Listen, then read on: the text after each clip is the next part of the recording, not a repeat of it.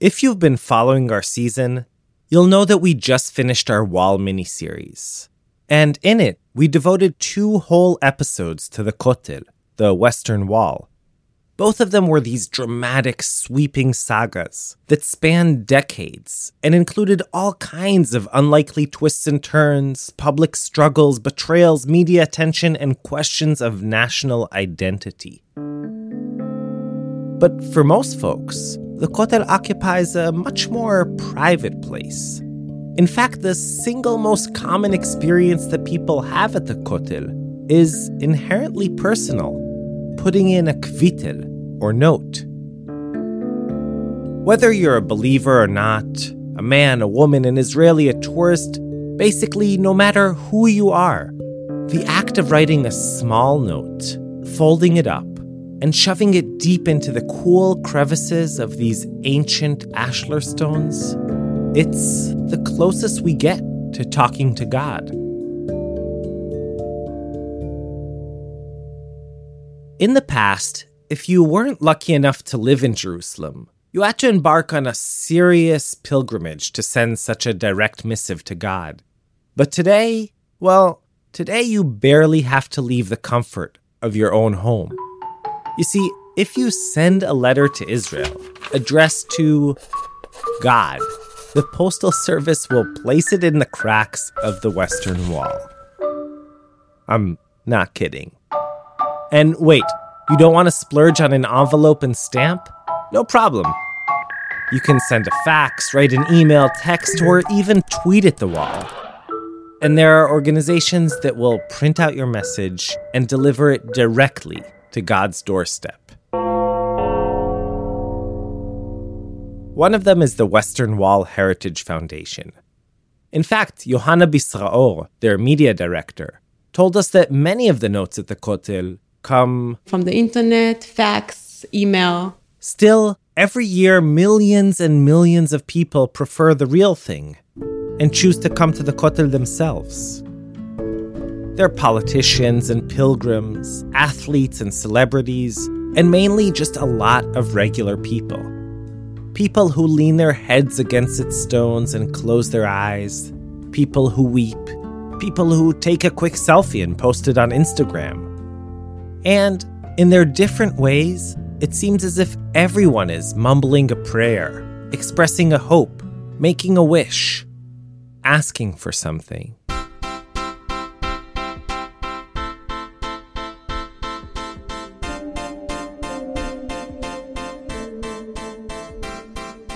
Hey, I'm Mishy Harman, and today in this special Rosh Hashanah short, I'm going to ask you for something. For help. So, you've heard these appeals many times, and I'm going to keep it short. Here goes. If you enjoy our show, if we add something to your life, if you feel that we capture unique aspects of this crazy human tapestry called Israel, please open your hearts and open your wallets. We have wonderful partners on the show Tablet Magazine, PRX, and others. But our content is very expensive to produce and totally free to consume. We do our absolute best to keep our show running we apply for grants, we go on the road with live show tours, we give talks and workshops, we sell sponsorships. Oh, and by the way, if you want to sponsor Israel Story episodes, email us at sponsor at israelstory.org. But the truth is that without support from our dedicated listeners, hundreds of thousands of people like you, in, according to our latest analytics, 192 countries around the world, we simply wouldn't be able to go on. You are the Israel Story family. And what do families do? They help out. So, as we're about to celebrate Rosh Hashanah and usher in a new year, go to our site, israelstory.org, and make your donation today. Whatever you can give is great. But what's most helpful is if you become a sustaining monthly contributor. That way, we can keep the content streaming into your ears. Now, we know, or we hope we know, what will happen to this request of ours. As we speak, God willing, you are all going to our site and entering in your generous donations. But what happens to all those requests and prayers and hopes scribbled on tiny tzetelach and shoved in between the Kotel stones? Where do they go? Is the Kotel just an ever expanding archive of notes? And if so, how don't they run out of space? We sent our producer Yoshi Fields, an American who moved to Israel to work with us, to find out. Here's Yoshi.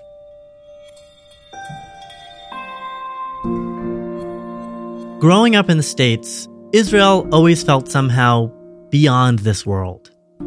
A place of miracles, both ancient and modern, where the sun stood still to aid Joshua and the Israelites in battle as they entered the land where David had beaten Goliath, and where now, 3,000 years later, a Jewish state had once again been born and, against all odds, continued to grow and flourish. From Silicon Valley to Silicon Wadi, Israel. The 94 Nobel Peace Prize, the Israeli Prime Minister. Yael Arad is the winner of the silver medal. Israel have won it by seven.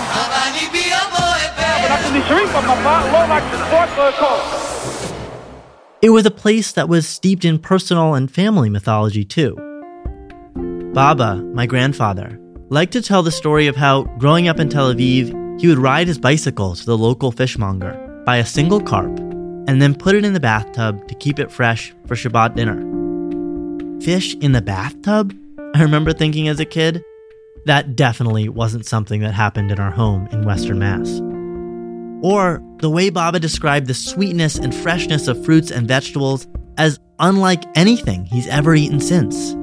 Oranges you smell from miles away, juicy melons the size of soccer balls.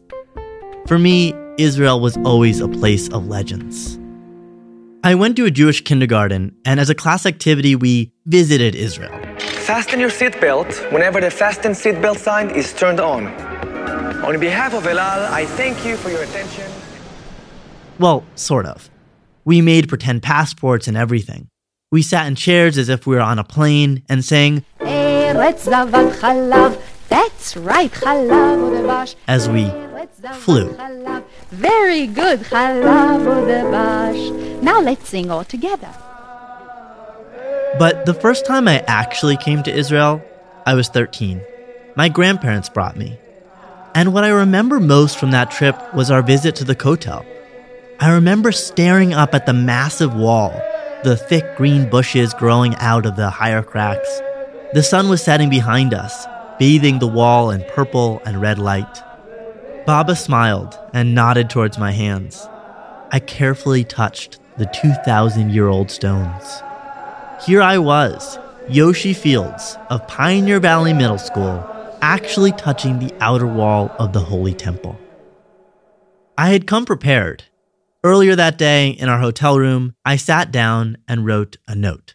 I debated endlessly between asking God for world peace and asking Him to give me the courage to kiss Zoe Weizenbaum, my middle school sweetheart, on the lips. I'll let you guess what I ended up choosing. I was, after all, 13. Anyway, back at the Kotel, I took my neatly folded note and placed it in a small crevice. I imagined the notes crumpled up behind mine, a chain of requests and prayers going back thousands of years.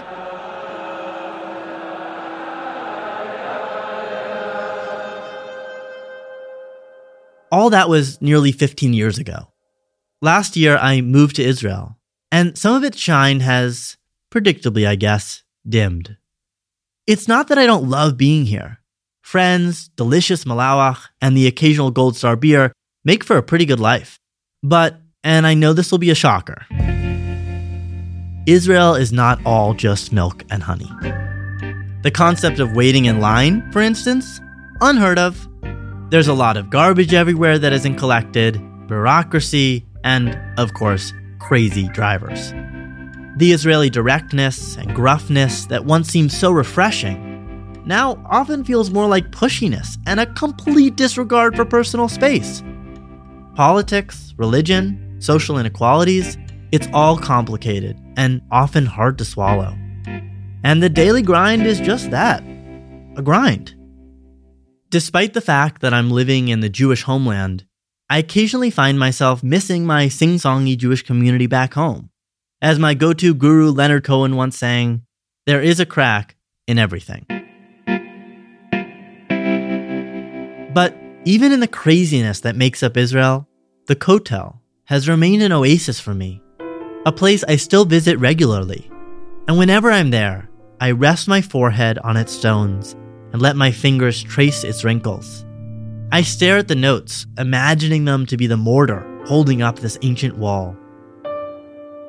I think about the fact that somewhere deep inside, behind 15 years worth of other people's notes, there's my note, the one about Zoe Weizenbaum, whom, by the way, I never did kiss. And in those moments, I can reconnect to the magic of Israel, the Israel I had grown up hearing about, the one I had seen when I was 13. But the last time I came to the Kotel, I didn't have much time for contemplation. See, I was on a mission, a mission to discover what happens to the countless Kotel notes. Do they get stuffed deeper and deeper? Does God reach down, read them, and put them on his bedside table? Or file them away in a 2019 Kotel folder? Has a colony of paper eating fungi evolved on these ancient stones, slowly turning the notes to dust? To find out what actually happens, I spoke to Johanna Bisraor, whom we heard earlier. She's the media director of the Western Wall Heritage Foundation. I'm in charge of the media and mostly in charge of bringing the nice face of the Kotel to the world. It turns out that the notes, and sorry for disappointing any other romantics out there, are removed. It's a massive cleaning twice a year before Rosh Hashanah and, and Pesach because we accept a massive amount of visitors. Needless to say, I was a little shocked. So, can you just sort of walk me through the ritual of taking the notes down? Sure. So, first of all, um, the rabbi of the wall goes down and then they take out notes like piece by piece. Perhaps sensing my dismay, she explained that every part of the process is done with great care. The notes are removed with special wooden sticks, she said, because that is what was used to build the tabernacle in the Bible. Then the notes are put inside special bags. But at the end of the day, they bury them at the Mount of Olives. It's buried there with the rest of the Sifrei Torah or holy books. The burial is all very hush hush. No one knows where it's buried because we don't want anyone to come and open notes. I asked Johanna, who gets to remove the notes? Like, how do they become that person? It's a good question. Um, we choose from the start the ones that are more serious and more respectful. Although all of them are, of course, because they work here at the Western Wall, but um, some of them do that every year for years now. If the discovery that the notes were periodically emptied out was a letdown, listening to Johanna's description of how exactly that happens was reassuring. The most serious Torah scholars holding holy tabernacle sticks, special bags, secret burials. If my notes and the notes of all the other Kotel dreamers had to be taken out, it felt like a pretty good way to do it. That is, till I went to observe the process. Have you guys done this before? No. First time? First time we work here. Like your first day here? Yes. What? So your first day you're you're taking down notes from the wall? Yes. the removal of the notes happens, you'll recall, twice a year. It will happen again this week, right before Rosh Hashanah. When I went to record a couple days before Passover, I found a few serious looking men in all white taking down the notes. At first glance, it seemed to be just as Johanna had described it, even though the sticks they were using looked more like sawed off broom handles. Were those the special wooden tabernacle sticks? Right next to those men, I noticed three other guys wearing yellow neon vests. They introduced themselves as David, Yosef, and Oz. They were all 18 and scraping the cracks in the wall with their sacred broom handles. All I know is that, is that now I have a stick. what is this? Let's fight. Let's fight, Yosef said as they all launched into an impromptu sword fight. Johanna's words echoed in my mind. We choose from the start the ones that are more serious and more respectful. How does it feel to be doing this? Uh, pretty frustrating. They said that the stick was too fat to fit in the cracks. But I don't care, I'm getting paid for that. So. and Do you feel like aware of the fact that you're literally taking notes that people wrote to God? Maybe I'm God. Then the unbelievable happened. Want to try? He asked me if I wanted to give it a go. Is that allowed? Yosef handed me his stick, and suddenly, without any ceremony or training, I, who can barely handle a pair of tefillin, let alone read a page of Talmud, was the anointed note taker outer. This definitely should not be allowed. Oh, yeah, it's hard to get in there. yeah, get in there. One by one, the tiny folded prayers tumbled out of the wall and onto my shoes. I saw glimpses of handwriting. Despite the irreverence of the official trio, I tried to imbibe the sanctity of the moment, to imagine all of the people who had traveled thousands of miles to leave their small mark on this holy wall. All right, I've done my, my part for the Kotel. All right, thanks, guys. I watched as they began to clean up the notes from the ground. I recalled what Johanna had told me that they were carefully placed inside special bags. But instead, they were swept into a simple green dustpan and then dumped into plastic garbage bags, the kind you get a box of at the corner store for a few shekels. As I stepped away from the wall, I began to awkwardly laugh. I had come in with such high hopes. Like so many others, Johanna had told me a story. But reality, once again, was different.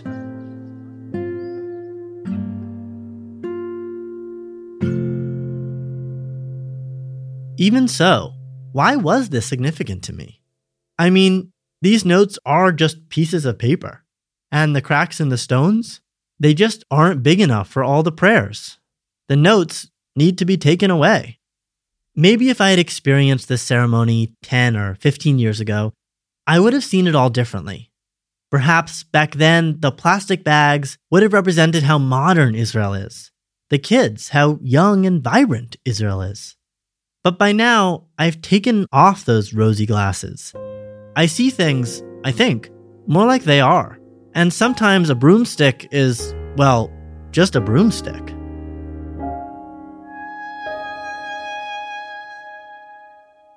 What happens when the myth of a place starts to fade? When we start to see the mundane in the holy? I went to talk about this existential crisis of mine with Professor Maoz Azaryahu. Maoz teaches at Haifa University and spends a lot of time thinking about the ways myths shape our perception. Yeah, I deal with mythologies. And Israel has always been a place of myths. It's the Bible land. It's about a land of promise. I mean, in the 50s, it was camels and desert. Now it's a startup nations, but at any given moment, it's full of mythology. I told him about my experience at the Kotel the boys, the plastic bags, everything. He seemed very understanding. This tension between myth and reality it can be destructive sometimes. Because you tell people a story and then they realize actually it's not true. It's not a lie, but it's not true because the myth cannot be true by itself. I guess Maoz was sympathetic because, just like me, he too grew up with a story of Israel. But the difference is that I had reality to compare it to. Reality is antidote to the myth. Like the myth is the antidote to reality. You need both. I think this tension is uh, permeates our life here. Everyone's, everyone knows it in the back of the mind, and you have to to live up to a myth, and this makes life here so tough. That's why people complain. Before speaking to Maoz, I felt very much like an outsider looking in, but he made me realize that this struggle between the mythical and the mundane is actually part of being Israeli. The cracks between the Kotel stones give space for people to express their deepest prayers. And perhaps noticing the cracks in the story of Israel is what allows me to see the country for what it is a real, live, breathing place. Maybe now I can fall in love with that Israel. Or maybe there are just too many cracks. A few days ago, just as Johanna was, no doubt, busy recruiting a new batch of youngsters to scrape the wall with her makeshift tabernacle sticks, I found myself at Jaffa Gate and made my way through the old city's narrow alleyways. I walked by the fruit and nut shops, the hairdressers, the butchers, the tchotchke stores, and the t shirt stands. I would wear a Guns N' Roses shirt. Eventually, I reached the Kotel Plaza. It was the middle of the day, dreadfully hot, and there was not a cloud in the sky. A birthright group was taking a photo with the Kotel behind them. A Chabad rabbi asked if I wanted to put on some tefillin. We can record it. A group of maybe 50 men and boys were dancing in a circle, perhaps celebrating a bar mitzvah or something. But I just walked right past them. I looked up at the stones of the wall. The cracks were once again bursting with new notes. I wanted to feel something. Some sort of clarity, I guess. But I didn't feel much of anything. I simply stood a few feet from the wall, staring. Then, out of habit perhaps, I placed my head against its stones and let more and more of my weight rest upon it. Gradually, the myriad of sounds faded to the background, as did my uncertainty. It was just me and the wall. I thought of my first visit with my grandma and grandpa, and of the Israel that they had constructed for me. And I didn't feel let down. Instead, I felt grateful. Grateful to them for rooting me in their tradition and lives, for rooting me in this place, imperfections and all. So, yes, the wall is cleaned by teenagers. And yes, the notes are put into plastic bags. But this outer wall of the Second Temple still takes my breath away.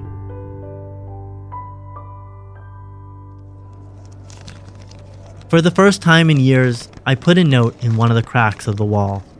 And as I did, that old Leonard Cohen anthem entered my head. So ring the bells that still can ring. I sang to myself as I slowly walked away. Forget your perfect offering. And this time, I paid attention to the rest of the chorus. There is a crack, a crack in There is a crack in everything, he said. That's how the light gets That's in. how the light gets in. That's how the light gets in. That's how the light gets in.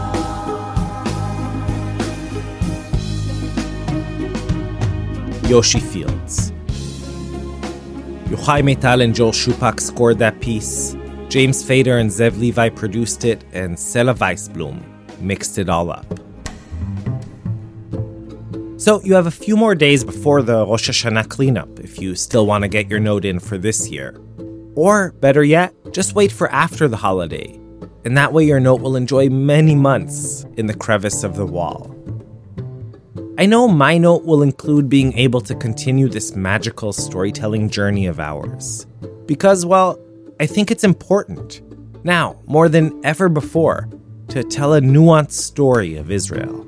One which isn't simple or unidimensional, one which doesn't just replicate the usual coverage we see on the news or read about in the papers, or hear about from advocacy groups and political lobbies. One that's different and diverse and real.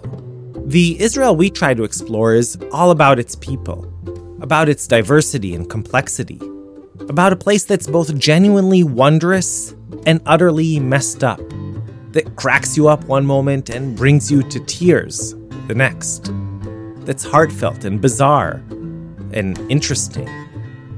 So help us with this mission. Help us bring Israel to you. Help us do a better job bringing Israel to you. Last season, we were blown away by the response to our listener drive.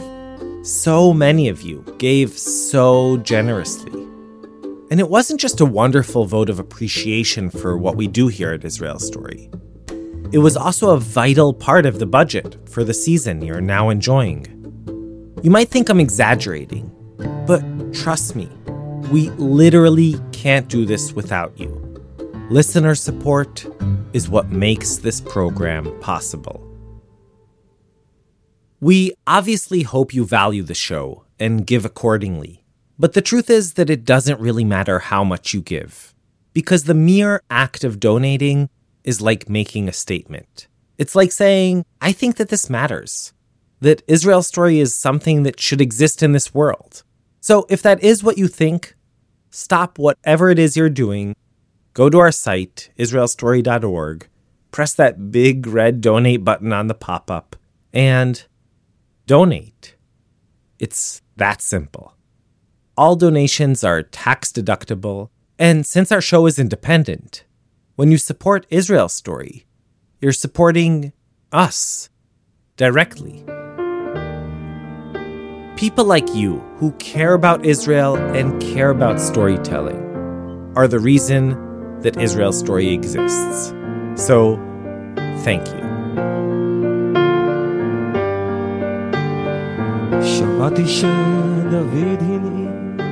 We'll be back very soon with many, many more wonderful Israel Story episodes. So, till then, from myself and the entire Israel Story team, Shana Tova Umetuka, a happy and sweet new year. Thank you very much. Shalom, shalom, and yalla bye.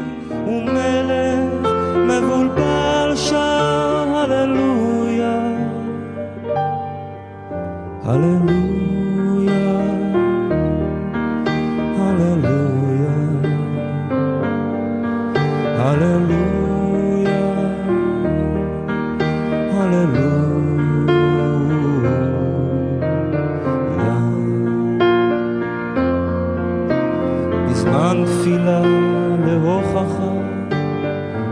אישה טבלה על גג מולך, יפה וירחית עד זעזוע. והיא שברה את כתרך, גילחה ראשך, קשרה אותך, חילצה מפיך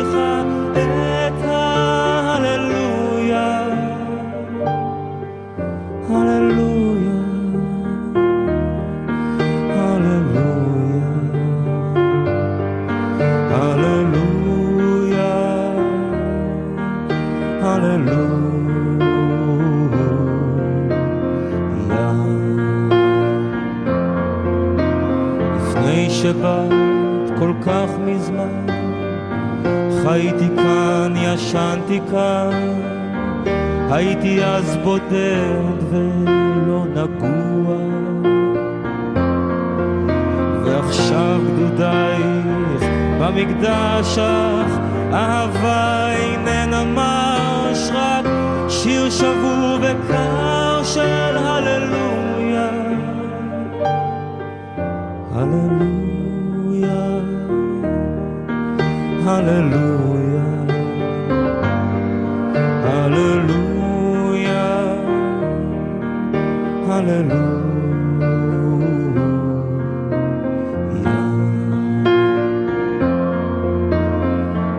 כל השליחים שלי חזרו, ליבי שתק, ידיי דיברו, דבריי היו אמת, לא תעתוע.